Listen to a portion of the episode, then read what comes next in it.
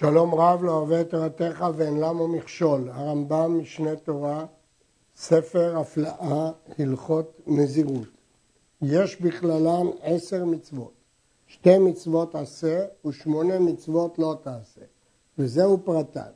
א', שיגדל הנזיר פרע, דהיינו שיגדל את שיער ראשו.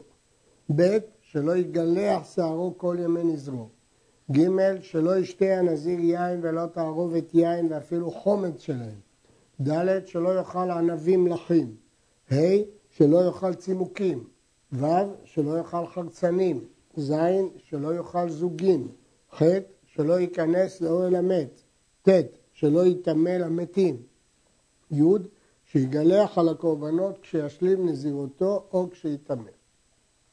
נשים לב לכמה הערות.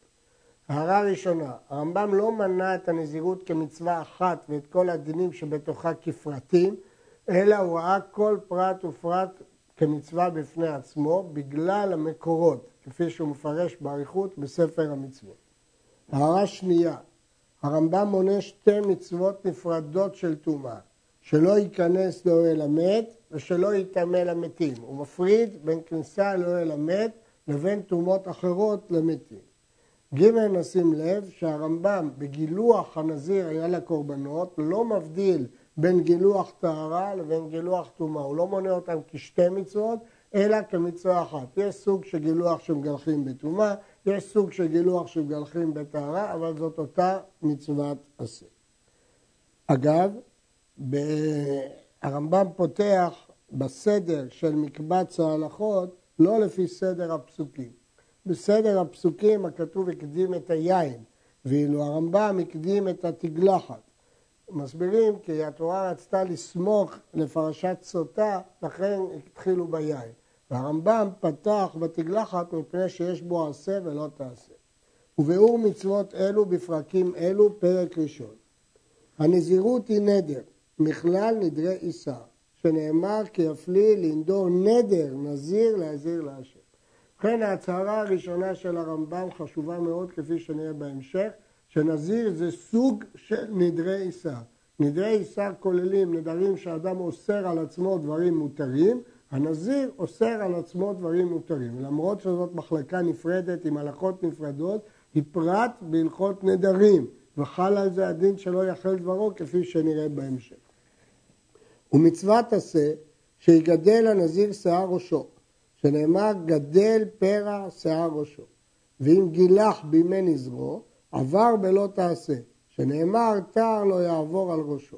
אם כן, יש גם מצוות עשה לגדל שיער, וגם לא תעשה לגלח. וכן אסור להיטמא למתים או לאכול דברים שהסרן הכתוב עליו מגפן היין כל ימי נזרו. עבר וגילח, או נטמע, או אכל מגפן היין, הרי זה לוקה שתיים. אחת משום לא יאכל דברו, שכולל כל הנדרים, ואחת משום דבר שעבר עליו מדברים שאיסורם איסור מיוחד על הנזרים, על הנזיר. כבר אמרנו שנזירות זה מחלקה בתוך הלכות נדרי עיסה, ולכן מי שעובר על איסור נזיר, נוסף על כך שהוא עבר על איסור מיוחד של נזיר, הוא עבר גם על לא יאכל דברו, שזה איסור כולל הרבה יותר את כל הפרת הנדרים, ולכן הוא לוקח שתיים, גם על לא יאכל דברו וגם על האיסור המיוחד לנזירות, טומאה או תגלחת וכדומה. נדר בנזיר וקיים נדרו כמצוותו, הרי זה עשה שלוש מצוות עשה. האחת, ככל היוצא מפיו יעשה, והרי עשה. והשנייה, גדל פרע שיער ראשו, והרי גידל. והשלישית, תגלחתו עם הבאת קורבנותיו, שנאמר, וגילח הנזיר פתח אוהל מועד. כן, יש פה שלוש מצוות עשה. עצם זה שהוא קיים ככל היוצא מפיו יעשה, זה שהוא גידל את שערו והתגלחת עם הקורבנות. הלכה ד' האומר לא אפטר מן העולם עד שיהיה נזיר. הוא לא קבע זמן לנזירותו, אבל הוא אמר שהנזירות תהיה לפני שהוא ימות. הרי זה נזיר מיד, שמא ימות עתה, מי יודע מתי הוא ימות. ולכן כבר עכשיו הוא נזיר. ואם איחר נזירותו, אם הוא הימר על זה שחייו יהיו יותר ארוכים והתחיל את הנזירות במועד מאוחר יותר, הרי זה עובר בלא תאחר לשלמו. הרי כיוון שהוא היה צריך לנזור מיד והוא דחה, עובר על לא תאחר. ואין לוקים עליו זה, מכיוון שהוא לאו שאין בו מעשה. המקור לזה היא גמרא במסכת נדרים, שבמקרה הזה שייך לאו שלא תאחר לשלמו בנזירות. אם הוא קבע זמן וכדומה, אז הוא עבר הנזירות עצמה. אבל כאן, שהוא אמר לפני שימות, הרי לכאורה התברר שיש לו עוד זמן לפני שימות. אבל סוף סוף הוא איחר לשלם את נדרו. אין אומרים בנזירות עד שיוציא בשפתיו דבר שמשמעו אצל כל העם כעניין שבליבו. אלא כיוון שגמר בליבו והוציא בשפתיו דברים שעניינם שיהיה נזיר, אף על פי שהם עניינות רחוקות, ואף על פי שאין במשמען לשון נזירות, הרי זה נזיר. כאן יש חידוש בהלכות נזירות, שלא הולכים אחרי מה שמקובל בכל העם, אלא צריך שני תנאים, שהוא גמר בליבו להיות נזיר, ושהמילים שהוא אמר ייתכן לפרש אותה בהקשר מסוים כתוכן של נזיר. למרות שהרבה מהעם לא יבינו במילים האלה מילים של נזירות, זה לא אכפת לי. כי סוף סוף הוא גמר בליבו, וסוף סוף בתוך דבריו אפשר להבין מושגים של נזירות, למרות שזה לא ברור שזה לשון נזירות. כיצד? הרי שהיה נזיר עובר לפניו, ואמר אהיה, הרי זה נזיר, הואיל ובליבו היה שיהיה כמו זה, ואף על פי שלא פירש ואמר אהיה כמו זה. בליבו הוא גמר, אז התנאי הראשון התקיים. אבל הדיבור אהיה, ברור שאצל רוב העם אהיה זה לא הכוונה שיהיה נזיר. אבל בסיטואציה הזאת, בהקשר הזה שנזיר עובר לפניו והוא אומר אהיה, ברור שבתוך תוכן הדברים יש שיהיה נזיר. ואם כן, הוא נזיר לפי הגדרה שהגדרנו בהלכה הקודמת. וכן, אם אחז בשערו ואמר, אהה נווה, אהה נווה, ישנה גרסאות אחרות ברמב"ם, במקום אהה נווה, אהיה כזה, ככה רדווז גורס, אבל הרמב"ם הוא גורס אהה נווה, כלומר נאה, והוא אוחז בשערו.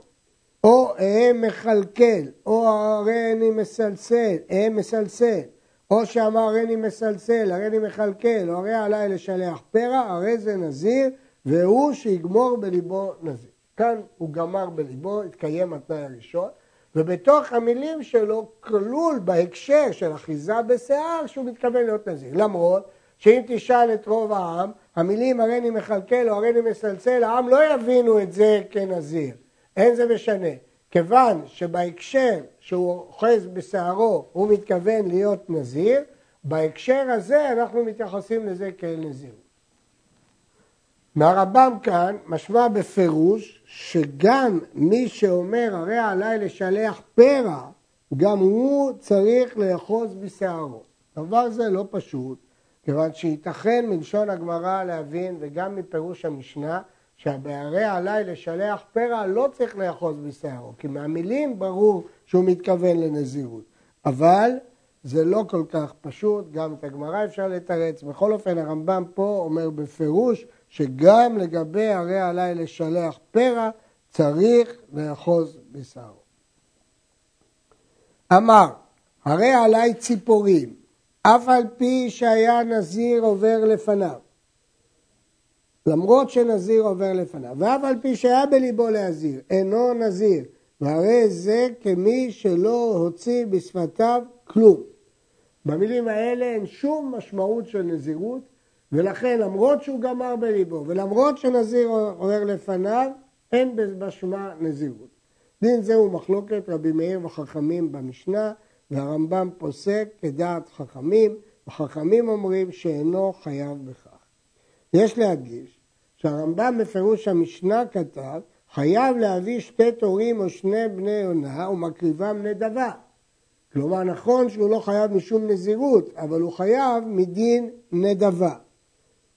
במשנה תורה קשה לדעת מכאן האם הוא חייב מדין נדבה או לא, אבל בהלכות נדרים הרמב"ם כתב, המתכוון לנדור בנזיר ונדר בקורבן, הרי זה מותר בשניהם, לכאורה זה מה שקרה פה, ולכן צריך להיות מותר בשניהם, ומכאן משיג הרב קפח שהרמב"ם חזר בו במשנה תורה ממה שהוא כתב בפירוש המשנה. כל כינויי נזירות כנזירות. כיצד? מקומות העילגים שמשנים את הדיבור. ואמר שם הרי אני נזיק, נזיח, פזיח, הרי זה נזיר. הרמב"ם כותב בפירוש המשנה, קלקול כל לשון מחמת שמשבשים את הלשון ומחוסר יכולתם להוציא האותיות כמוצאם הראשון. כך קוראים למושג של כינויים לפי הרמב"ם, ולכן הם עילגים. במקום להגיד נזיר אומרים נזיק או נזיח. אז במקומות האלה הרי זה נזיר. נדגיש, הרמב"ם כותב בפירוש ואמר שם, רק אם הוא אמר במקומות שכך אומרים, אז הוא נזיר. הלכה ט' האומר הריני נזיר מן החרצנים בלבד, או מן הזגין בלבד, או הריני נזיר מן התגלחת, או הריני נזיר מן הטומאה בלבד, הרי זה נזיר גמור, וכל דקדוקי נזירות עליו הוא אסור בכל הדברים. אף על פי שלא היה בליבו להזיר אלא מדבר זה בלבד. הרי לכאורה צריך שיהיה ליבו לנזור, והוא התכוון רק לנזור מתגלחת. הואיל ודבר שנזר ממנו אסור על הנזיר, כבר חל עליו של נזיר, והרי זה נזיר גמור. זאת שיטת חכמים במשנה, והם לומדים את זה מן הפסוק, מיין ושכר יזיר, אפילו לא נזר אלא מיין לחודה, הרי זה נזיר מכולם. אבל האומר, הרי אני נזיר מן הגרוגרות, או מן הדבלה, וכיוצא בהם, הרי זה אסור בהם, ואינו נזיר. אם הוא נדר מתאנים, זה בכלל לא חלק מדיני נזירות, ולכן הוא אסור בתאנים כמו כל נדרי עיסה רגילים, אבל בוודאי שהוא לא נזיר, כיוון שהוא לא נזר מיין. גרוגרות הם תאנים יבשים, דבלה הם תאנים מדובקים זה בזה. מה החידוש במשנה הזאת? החידוש במשנה הזאת שדעת בית שמאי, שאין אדם מוציא דבריו לבטלה. וכיוון שהוא הזכיר הריני נזיר, נכון שהוא אמר תאנים, דבלות, שזה לא איסורי נזירות, אבל הוא הזכיר את המילה נזיר, אז מן הסתם הוא מתכוון שהוא יהיה נזיר.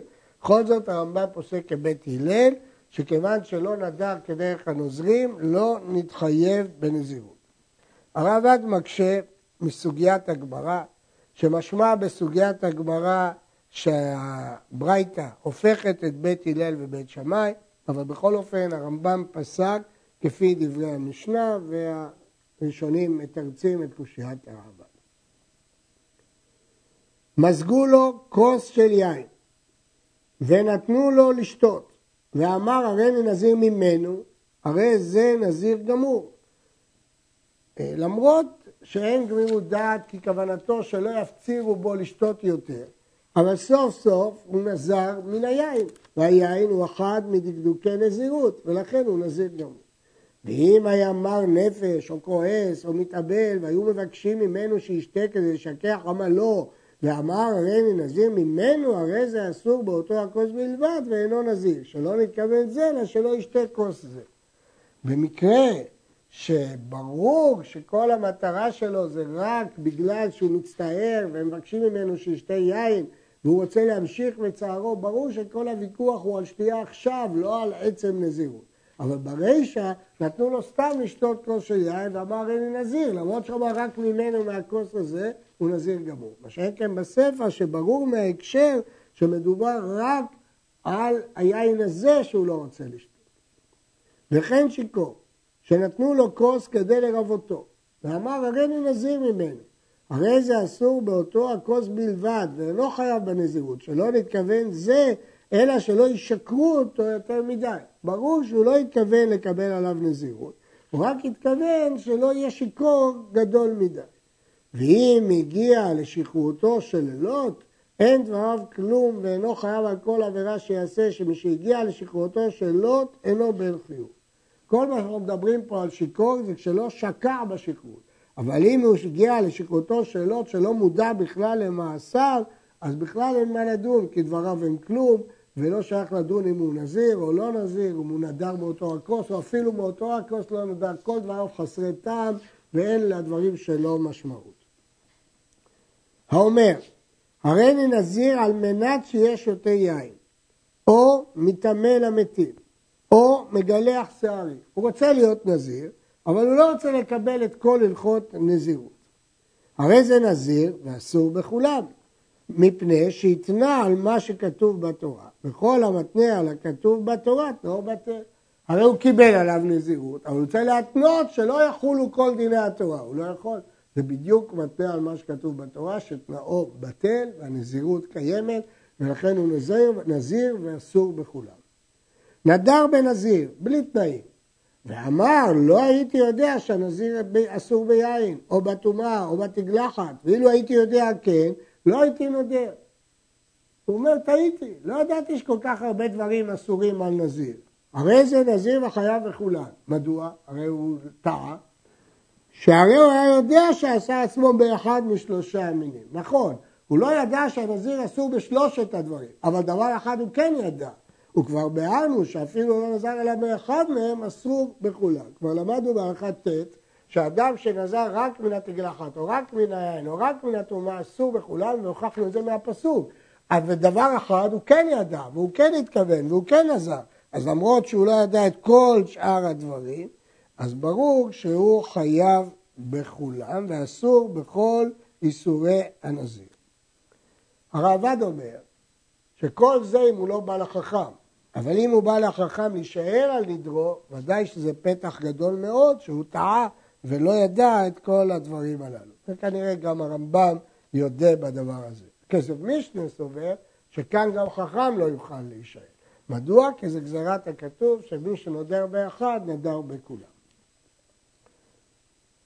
אמר, יודע אני שהנזיר אסור בכל אלו, אבל היה בדעתי שמותר לי, אני, לשתות היין, מפני שאיני יכול לחיות בלא יין, או מפני שאני קובר את המתים. הוא ידע את הדינים, והוא ידע שהוא יהיה אסור, אבל הוא חשב שהוא בעצמו יתירו לו בגלל סיבות אישיות.